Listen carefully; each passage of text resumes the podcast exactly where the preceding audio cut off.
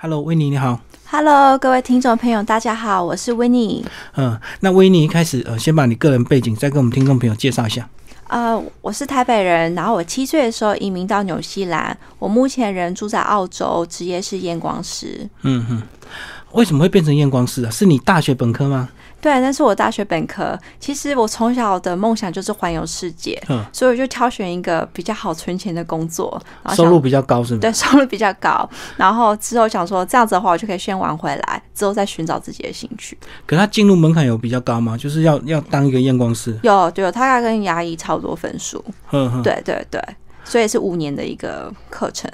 哦，所以也也也有点像医师的一个专业，就对了。是啊，就是在国外的，在澳洲的验光师，他是可以开药的，像青光眼啊，或是眼睛感染。然后我们觉得有太比较多的问题，我们才会转给眼科医生。这样子的话，你就不用在医院等太久。嗯，那台湾的验光师有这么严格吗？呃，台湾并没有这样子的，所以就是比较基本，就像测度数这样子。哦对，测好度数只能这样子，不能开药，就对。呃，对，法律上应该还没有。嗯嗯嗯。好，那接下来维尼讲跟我们讲一下这一趟的呃，你为什么会从小就一直有一个呃想要环游世界的一个梦想？其实主要是因为我妈的关系，我妈在我怀怀我的时候，她就去了西藏，然后回来的时候，她就是觉得说。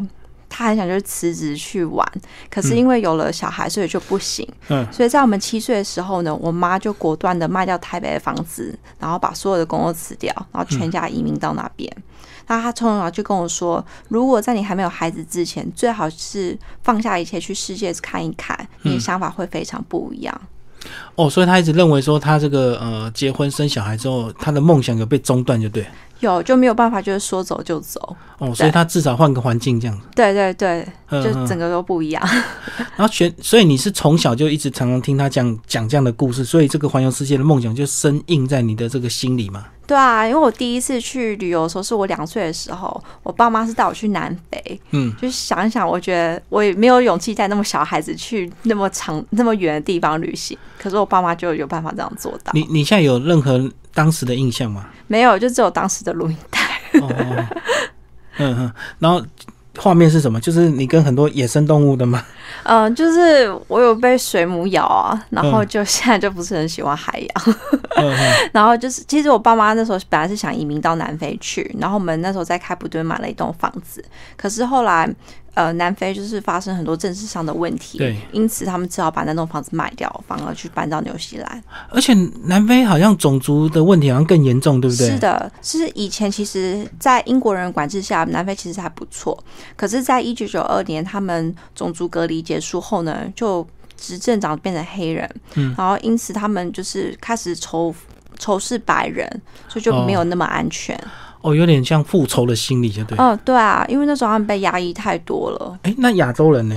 亚洲脸孔他们怎么看待？亚洲的话，他们其实他们还会觉得你是有钱人，所以就哦比较容易就是被绑架那些的。被锁定目标就对对对，但是如果你在做生意的话，然后有请保镖，其实安全性是可以的。嗯，对可是这几年应该有比较好吧？因为是我我相信会有很多中国大陆的这个企业去那边建设，跟中国移工，他可能只是打工，就不一定是有钱人呢、其实去年呃，二零一七年的时候，我跟我老公在结束环游世界，有去南非嗯。看自驾三个礼拜，那边情况确实好很多，嗯因为新的一代并不记得上一代的仇恨。嗯嗯，可是因为上一代的人，其实他们还也才五六十岁，哦所以可能还是会影响到。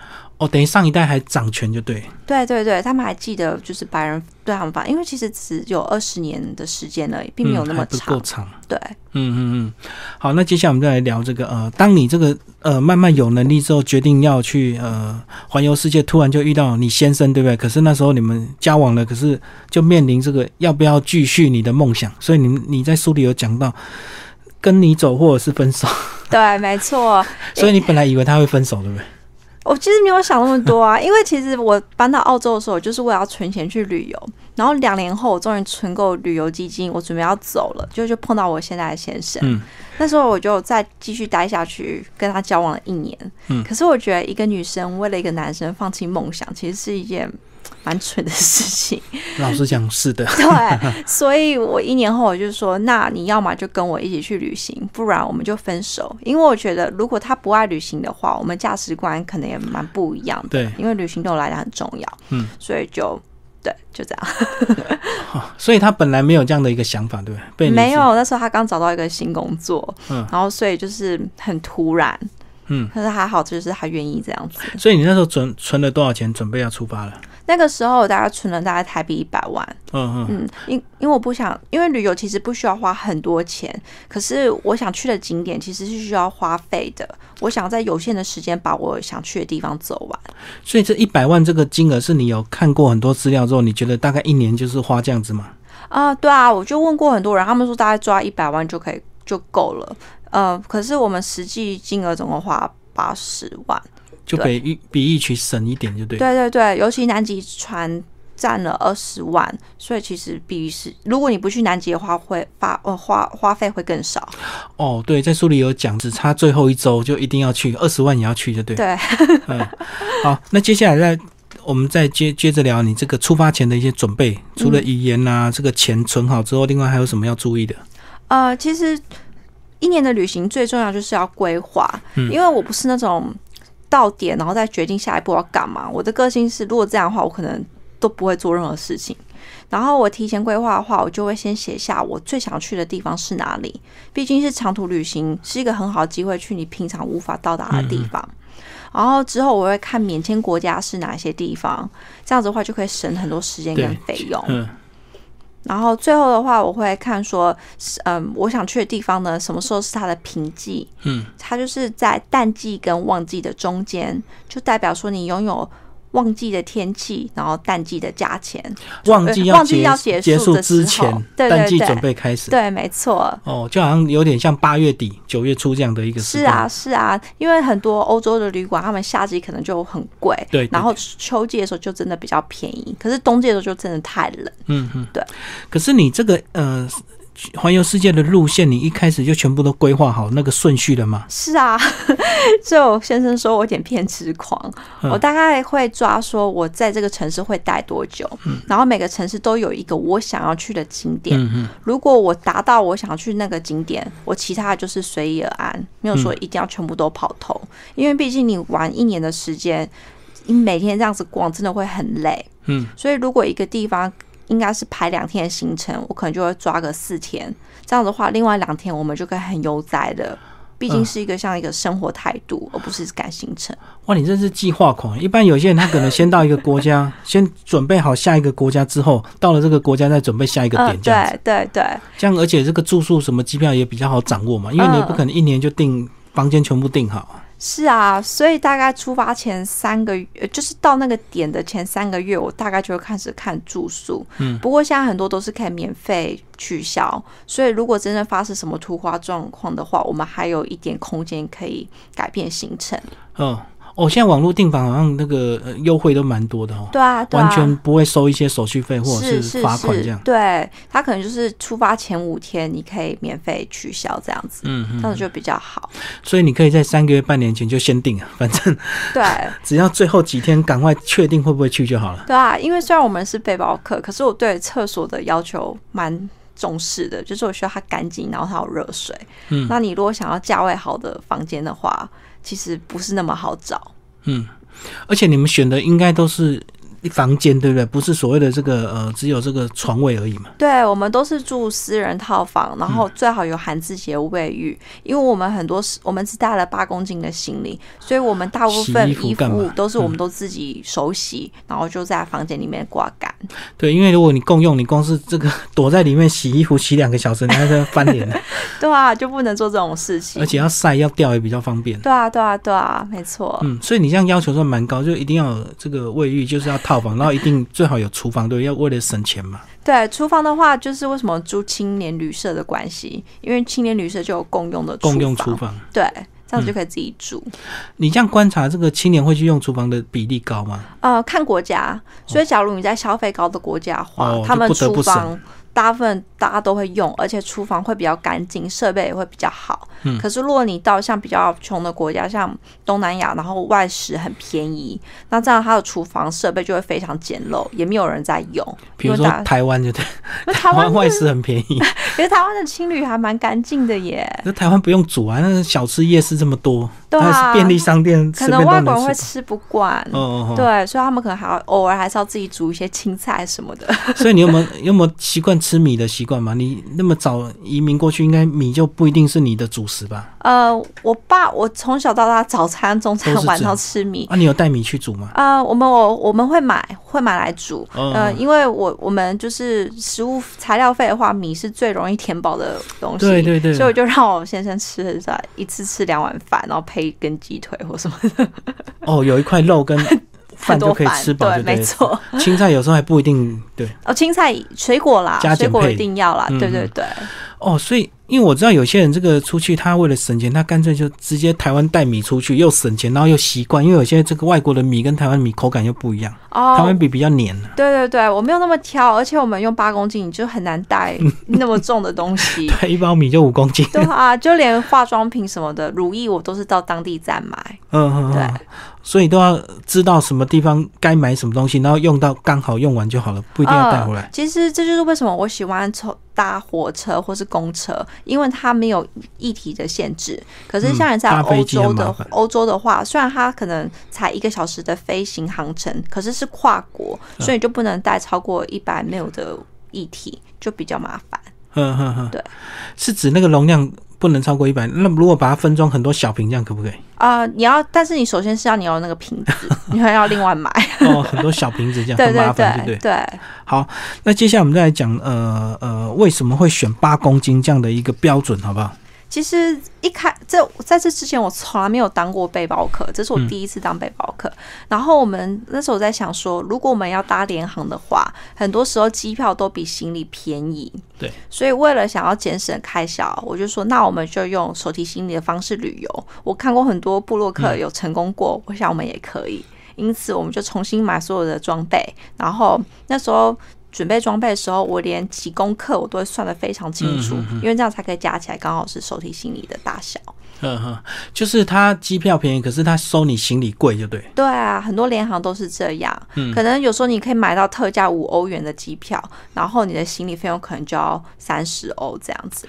它是一公斤一公斤跟你算吗？没有，它是用单件。哦，一件。对对对，而且小的行李的话，代表像你搭公车，你也可以随身带着，你不需要就是一定要托运在下面。对，有时候托运在下面，如果你不是第一个下车，可能别人下车就把你摸走，对不对？是啊，是啊，所以能够随身顾其实是比较安全的。嗯嗯嗯，好，然后接下来就帮我们先讲这个环游世界的顺序，好不好？你大概怎么走？好啊？好，所以我们是从澳洲出发，然后买了一张环游世界机票，所以你只能顺时钟这样，就顺一个方向走。嗯我们先到南美洲四个月，然后之后在欧洲五个月，嗯然后去回到亚洲两个月，之后再回来。嗯，所以总共十一个月。总共对，因为最后一个月在台湾过年。哦，好好，哎、还抓的蛮刚好的。对啊，对啊，嗯，刚好。好，那我们就来讲这个第一个，你先到南美洲，对不对？嗯然后四个月，蛮长的一个时间，是，而且南美洲大部分都是西班牙语嘛。对对对，除了那个巴西是讲葡萄牙文以外，嗯嗯，那你们到南美洲这个没几天，你就决定要到南极洲啊？啊哇，这一般人很少会走到南极。是啊，其实很多人去南极是他们一辈子的梦想。嗯嗯，对我们来说，我们其实对南极不太了解，可是刚好买到一个特价南极的船票，船票所以我们就想说，那就去吧。那个时候南极费用真的还蛮高的，哦，而且那条船好像是捕鱼船，是不是？就好像不是说所谓的游轮那种。它是一个破冰船，对，这样子才可以就是这么省。是呃，他可以在南，因因为其实你在南极旅游，你他一次只能一百个人嗯，降在那个大陆上，所以。如果你是搭大一点的渡轮的话，可能乘客两百人，你就只能上午或下午下去一趟。分批就对。对，分批。那像我们这种小船是六十人，这样的话每个点我们都可以下去，然后就可以看的地方比较多。而且因为这个冰块的关系，所以一定要破冰船，是？对对对，可以去的地方比较多。嗯嗯嗯，所以它就是一个破冰的旅游船，就对了。是的，是的，他们其实不叫南极的船叫他们不叫它 cruise，不像游轮，它叫做 exp expedition，就像一个探险，所以你的行程可能会呃因为天气的关系而改变，所以不是已经是固定的。然后这个上船之后，你就发现玉琪吃的不错，就对，至少三餐有船员帮你料理。哦，对啊，它那南极上面的每一餐都像是餐厅一样，而且摆的非常好看。我相信一定很多生鲜海鲜，对，因为就近就可以抓。他们就是有肉有鱼，什么都有。然后厨师就是摆盘就跟高级餐厅一模一样。因为我猜去南极的费用基本上不低，所以客群的话，他们还是要照顾好他们的胃口。哦哦哦，所以算是高档的消费了，因为你说花二十万，光是这趟行程。对啊，对啊，就很多他们老人退休就想说，他们一定要来南极，或是早期年纪比较年长的，以前对他们来讲到南极并不是那么容易，所以他们就只剩下南极还没去。最后的拼图，人生拼图。所以一定要把最后一周踏上就对了。是是这样子的话，就是世界七大洲都走过。好，跟我们讲这个踏上南极之后，你看到什么？呃，一开始我们以为南极上面全部都是企鹅，其实确实也是如此。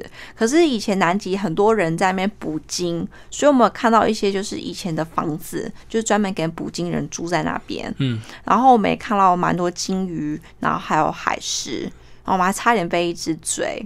哦，他追你先生嘛？他先追我。其实那个船员就有说，如果你看到海狮的话，他有可能会攻击你。嗯，然后我就那边拍照。然后他说，当攻击的时候，你千万不要跑，因为他们会觉得，哎，好像在追赶猎物的心态。他说，你要站直，然后把双手打开，让他们觉得你是比他大只的动物，他们就会退。可是海狮应该跑得比人慢吧？因为它是这样咚咚咚咚。他们很快，很快。我被追过两次，我一次在纽西兰，一次在南极。嗯都是我呃想要跟他们拍照，他们可能就侵犯了他们的领土，然后所以他们就往你前面冲。那那他追到是用撞的吗？我是没有被靠到那么近啊，我每次都会逃到一个比较高点。可是，在那次在南极的时候，我是跑到我先生后面，然后他就是把双手打开，然后就跟他，他就离他大概半米而已，然后他就瞪着他，瞪完之后他就转过去。然后就走了。哦，他发现你比他大，他就摸着鼻子就走。没错，对。嗯，然后呃，你在那那天还有讲到你们有吃金鱼，是不是？它有一些不是保育类的金鱼这样子。哦，那个是在冰岛。哦，对对跳到冰岛去，很快。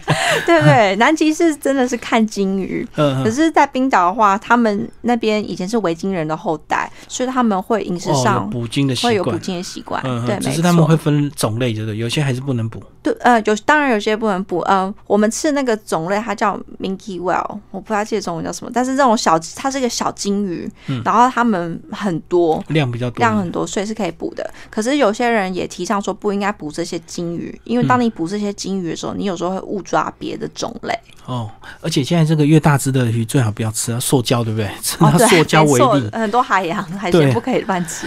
好，然后这个南岛呃南极结束之后，你们这个呃南美洲还有看到什么？呃，南美洲，因为我很喜欢古文明，所以第呃另外一个我们直接去的就是复活节岛，是看那个巨大的摩埃石像。嗯，那个石像一个都那种七到十米高这样子。哎，他好像到南美洲还要坐飞机过去，对不对？啊，对，他其实是在南美洲跟纽纽西兰那边的中间，嗯所以他离呃南美洲本土还要再飞五个小时。嗯，所以它其实比较靠近。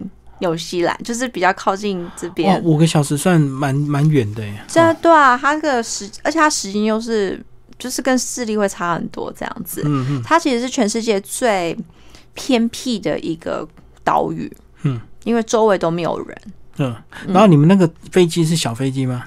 就游客多吗？哦，还蛮大的，它是飞大飞机。嗯，对，其实因为它每天都有很多游客会想过去那边，嗯，所以它是波音七十七这样子飞过去。嗯，对。哎，那可以从纽西兰飞到那边去吗？啊，你要经过大溪地。哦，对他们有环游世界的票，就是很多人都是接纽西兰飞大溪地，飞复活节岛，再飞南美洲，这样子环游世界一周。嗯，对，好，那跟我们讲那个，好像岛上到处都有，对不对？九百多个。对，那些摩埃石像真的是到处都是。当然，有些是非常漂亮，就是大家平常看到明信片里面的那种摩埃石，呃，排队看日出那个。对，那很刚开始会想去，是因为觉得他们可能是外星人建造的。嗯。可是等到直到我到那边时候，才发现原来不是。因为这个岛你如果上去的话，你会发现它都没有什么大树，嗯。这其实是个非常奇怪的现象。对，那原来这些大树都被砍光了，因为当初这些酋长他们很喜欢建造石像，嗯，那他们为了把石像移到海岸边，或是移到他们想要去的地方，对，他们把大树砍掉，然后用滚的方式把它们移到正确的位置。可是因为他们砍太多树了，嗯。变成之后没有嗯、办法制造船只捕鱼，对，所以就变成依赖农业。嗯。可是农业因为他们砍了太多树，变成土石流这些的，嗯，变成他们就开始闹饥荒，所以到他们人口就变得非常少。嗯。再加上后来西班牙人过来，然后带来了一些瘟疫，人类的这个病毒就对，对，然后所以那些后代都不知道说这些石像是怎么来，是近期他们在他们那边火山口里面发现了很多植物的种子，他们才推理出说以前其实应该是这样子的。就是有点这个过度开发，最后造成的这个有点这个算是被灭族嘛。对，它其实就是一个人类的社会的缩小版。嗯嗯嗯嗯。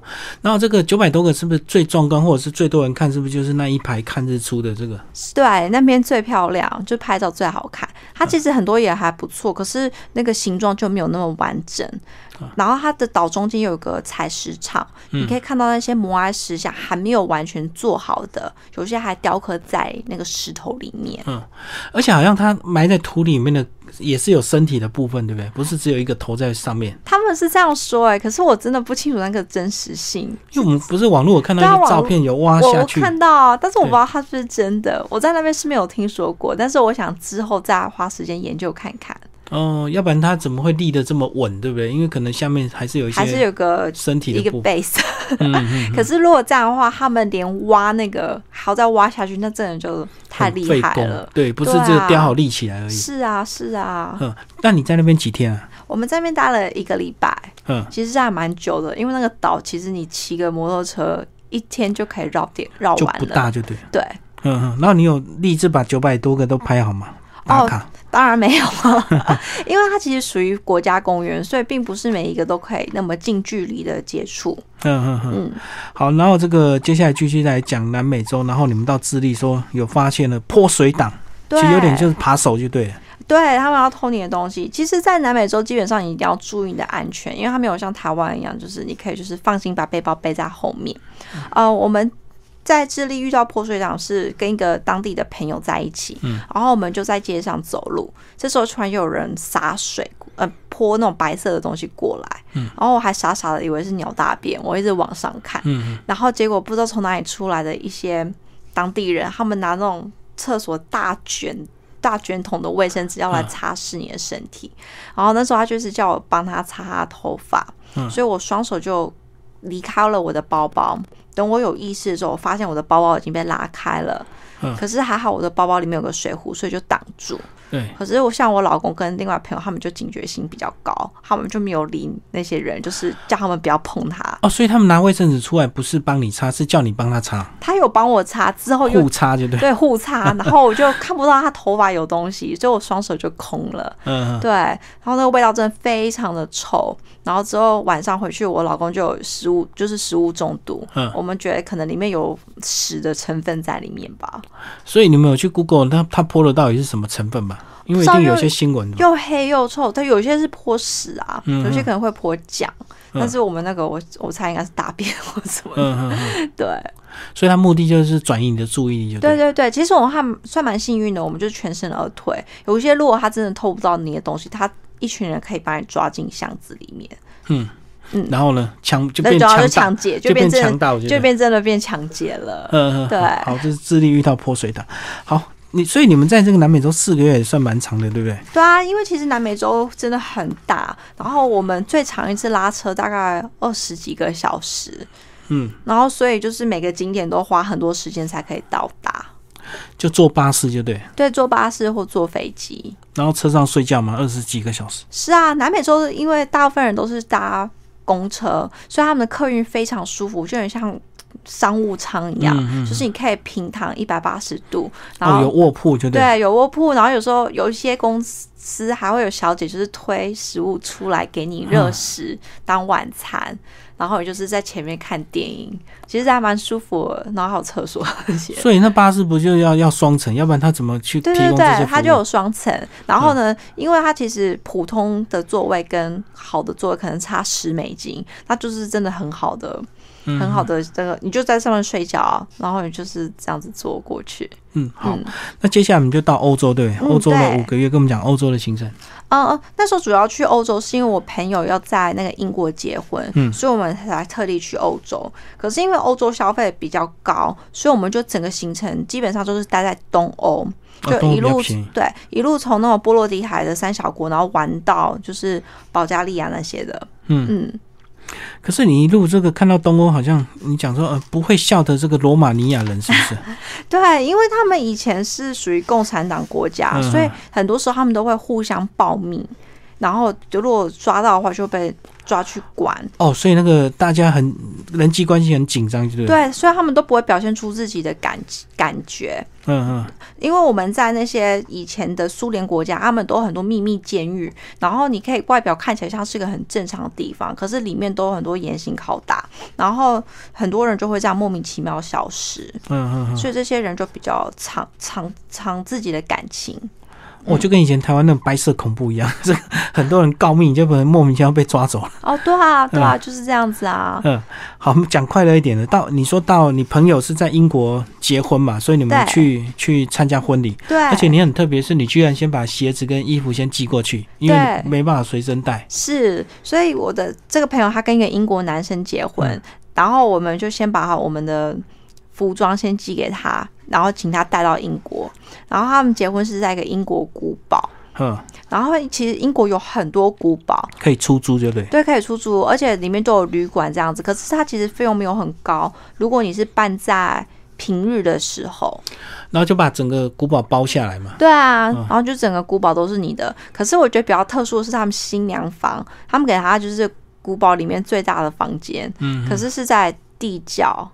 然后那时候我们进去的时候，它的地窖里面还有个水井，嗯我就觉得那个很像个监狱，然后把它改造成一个房间。冷宫啊，所以后来化妆师也说，他们没办法在这个地方化妆，因为太暗了，有窗户吗？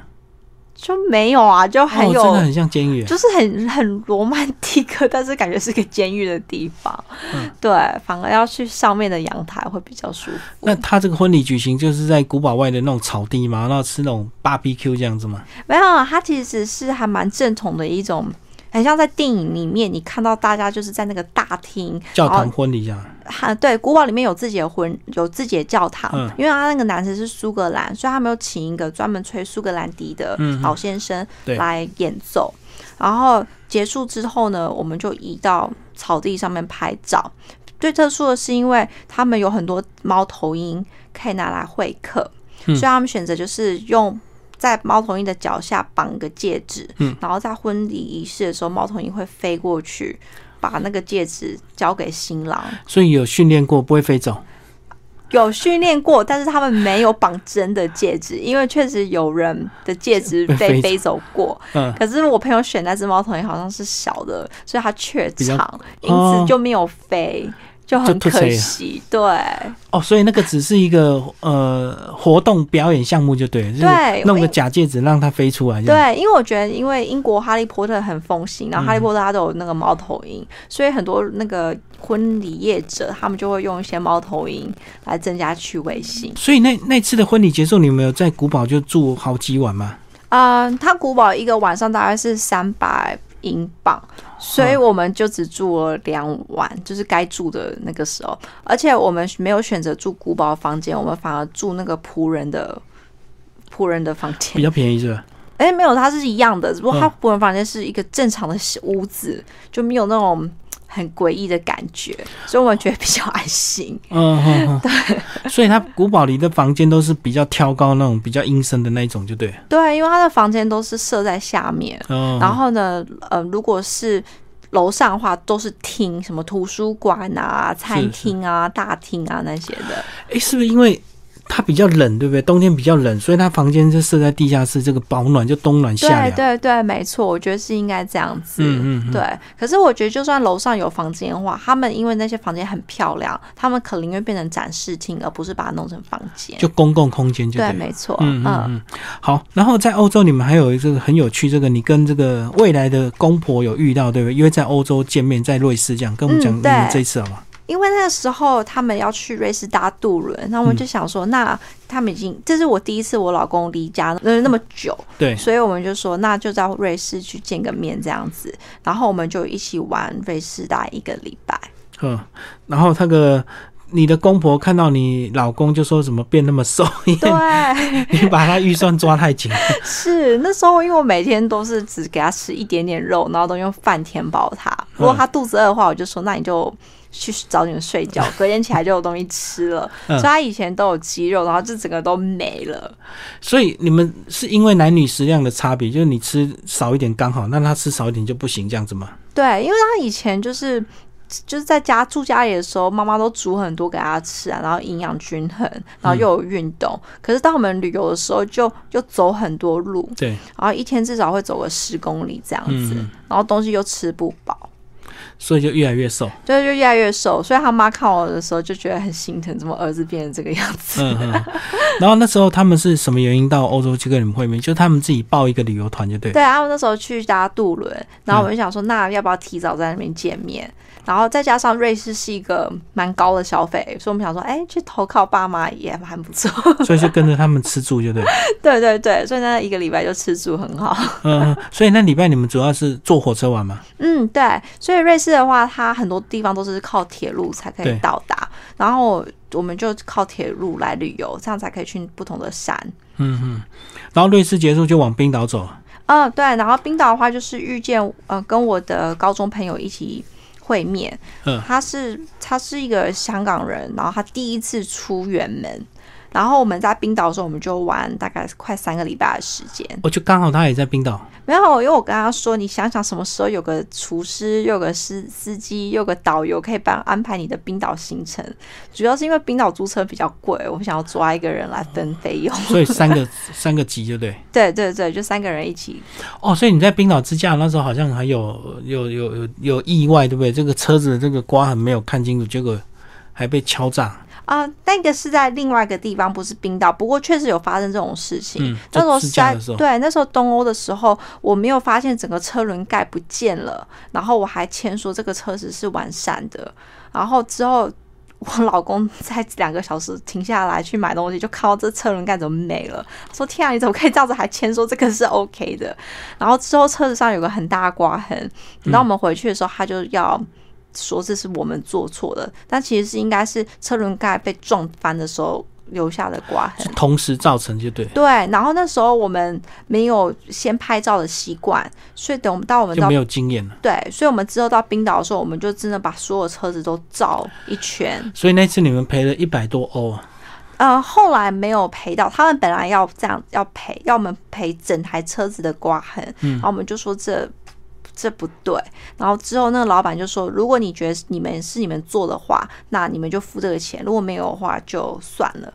然后他就这样子假装自己很很宽很潇宏，洒就 对。然后我们就说那不是我们弄的，哎、可是事后你们可是你们事后不是有收到信用卡扣款吗？啊、那个呃那个没有，因为如果他真的扣款的话，就变成诈欺嘛，因为我们没有哦决定让他们扣哦，所以他有点这个看人就对。如果你自认赔，你就会赔；那、如果你坚持不要，他也是的，他也怕麻烦，对对因为就到时候就会报案了嘛。对啊对啊，没错，嗯，所以还好你们够坚持，要不然有些人傻傻就乖乖付钱。是啊，就想说就是花钱消灾，嗯可是因为那时候旅游经费是比较紧凑，而且我们真的觉得那不是我们的错，嗯所以就不愿意付这笔费用。但之后就需要经验，哦，到冰岛就比较有比较聪明了，就整台车拍的对对清清楚楚。对，然后连还车也是，我有个粉丝说他在挪威的租车行还车，然后因为他是个停车场，他就直接把车子停进去，然后就要走了。嗯，然后隔壁的人就叫他说你要留那个纸条，证明说你有进到那个停车场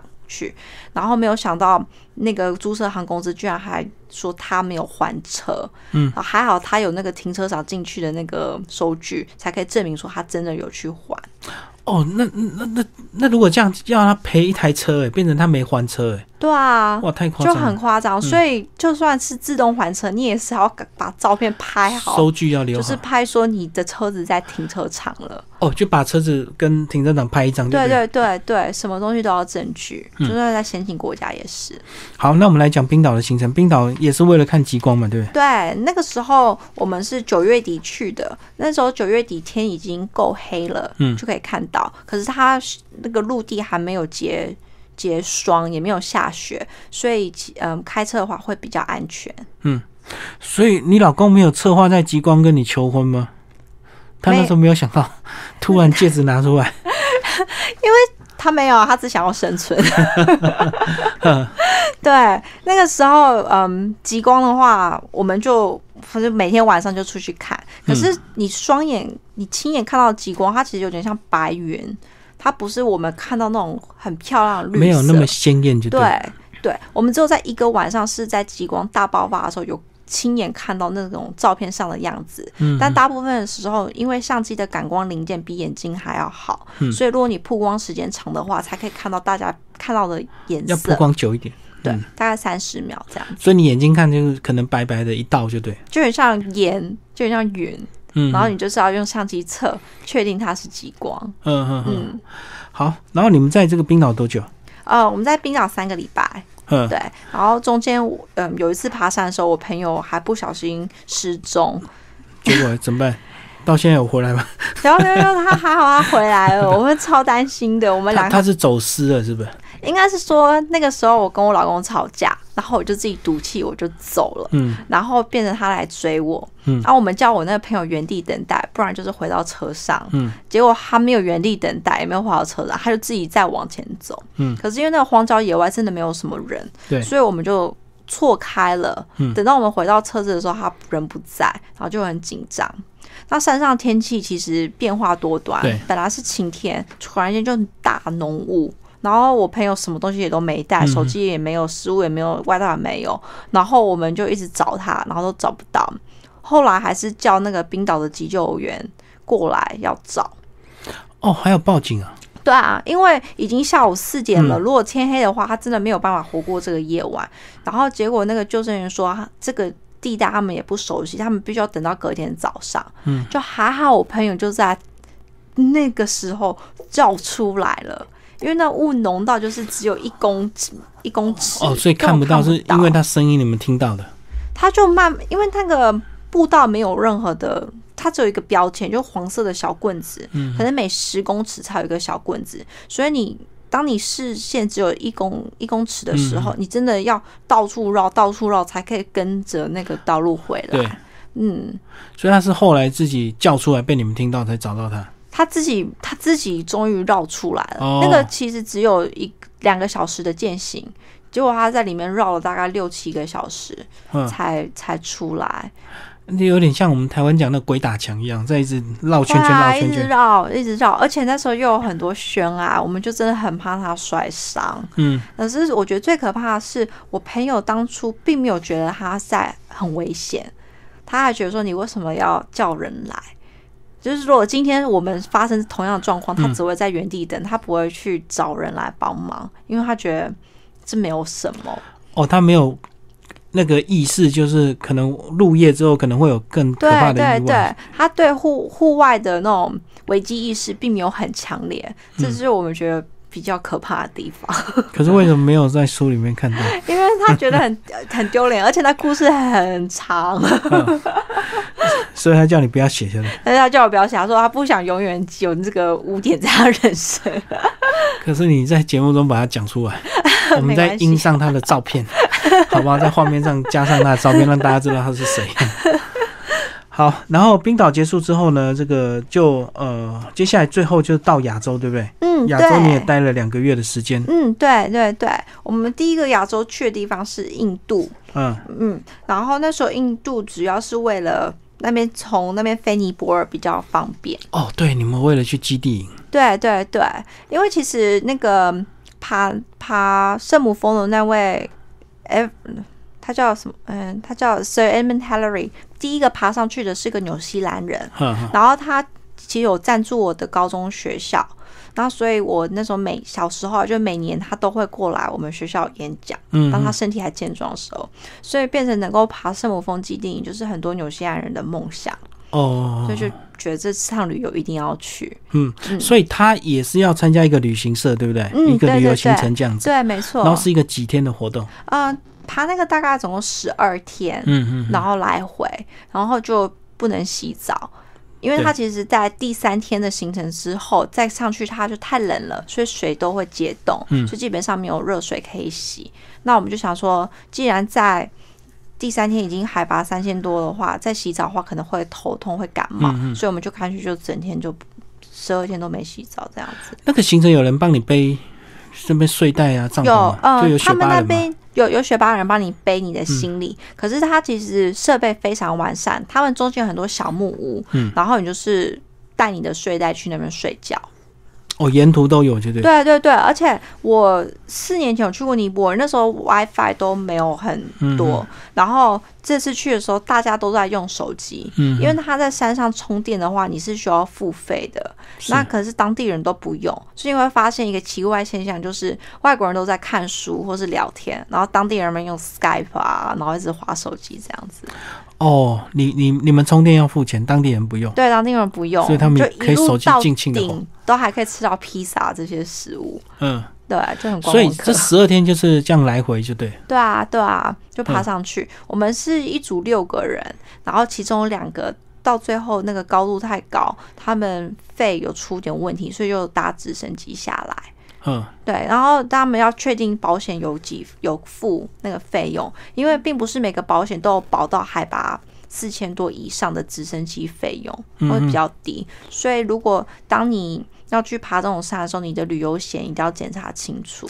就确认有没有这个专机接送的费用，要不然要自付就对。对，支付的话大概两千多欧元这样子。嗯嗯嗯，嗯，所以很多外国人就没有这个存款。他们，我那个朋友本来要被飞下去的时候，他还不确定他的保险没有付，他说他没有钱下来，嗯他可怜人待在那边，对很可怕。如果有状况又下不来，只能真的，嗯真的，这笔钱就一定要出啊！是是对，，嗯。没错。所以你们到基地营之后，他还会安排什么活动吗？还是就是沿途就是践行这样的一个行程？沿途就是践行，就是嗯每天这样子慢慢上去，慢慢上去。然后因为你上去的速度比较慢，你就比较不会有高山症的对对对，慢慢适应就对。对对，没错。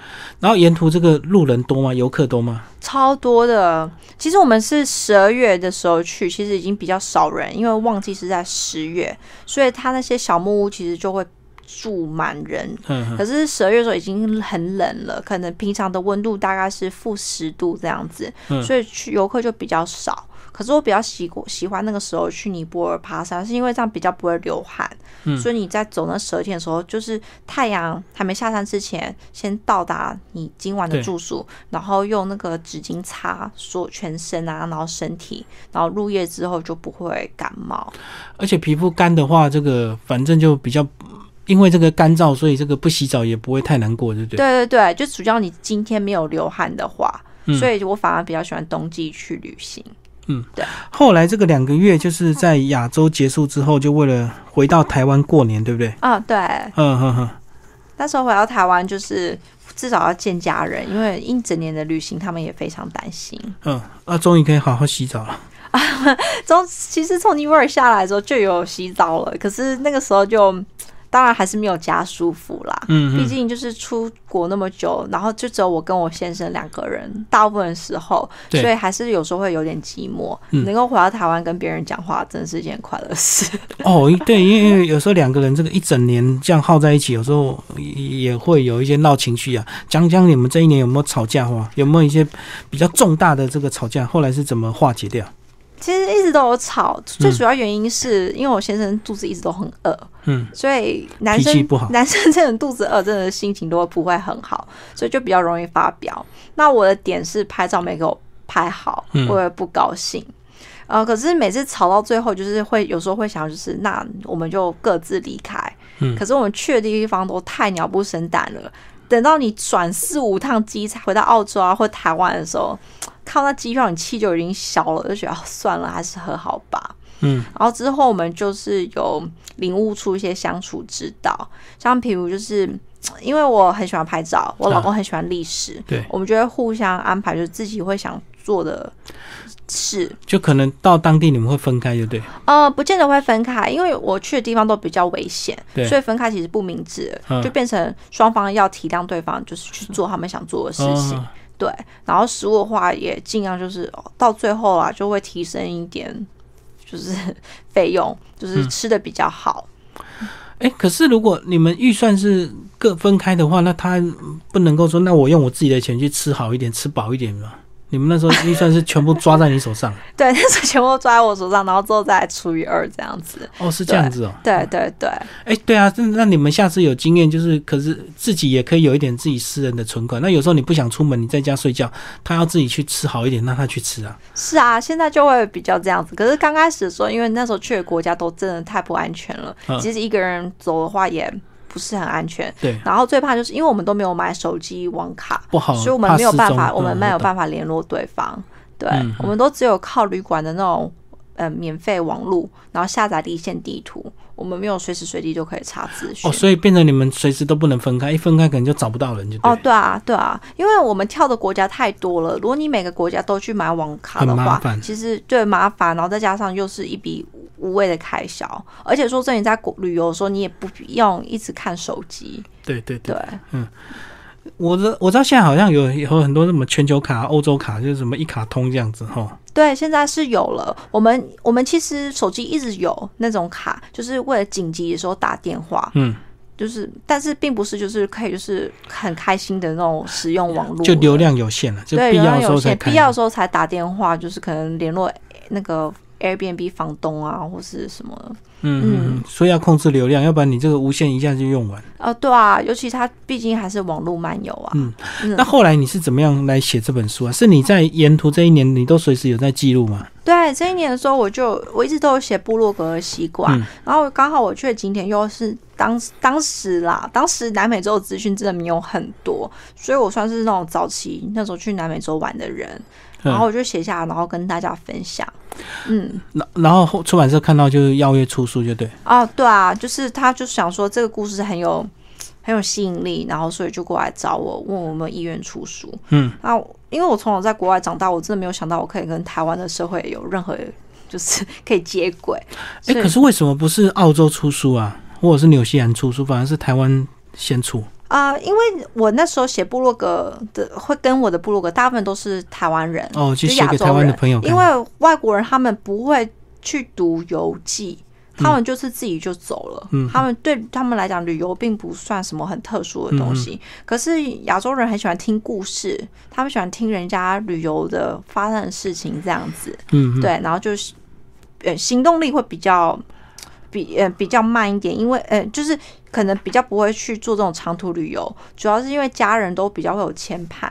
因为华人社会就是说，你毕业后就是要、对要孝顺父母啊，你嗯。要待在家好好工作啊，不可以就这样一一走拐子这样。哦，所以他不能够出去，他只好用看的。那欧美可能自己去体验就够，他不用看别人。对对，我发现很多人是这样，因为辞职在华人社会是一件非常大的事情，嗯，尤其是好不容易找到工作，大家都觉得说你就应该就是继续工作，继续工作这样子，嗯，对，然后回来之后，你们感情有更好吗？就是真的说，就就体悟说，呃这个人就是终身的伴侣这样子。就是真的很了解对方，嗯嗯，嗯嗯嗯，所以真的有差啦。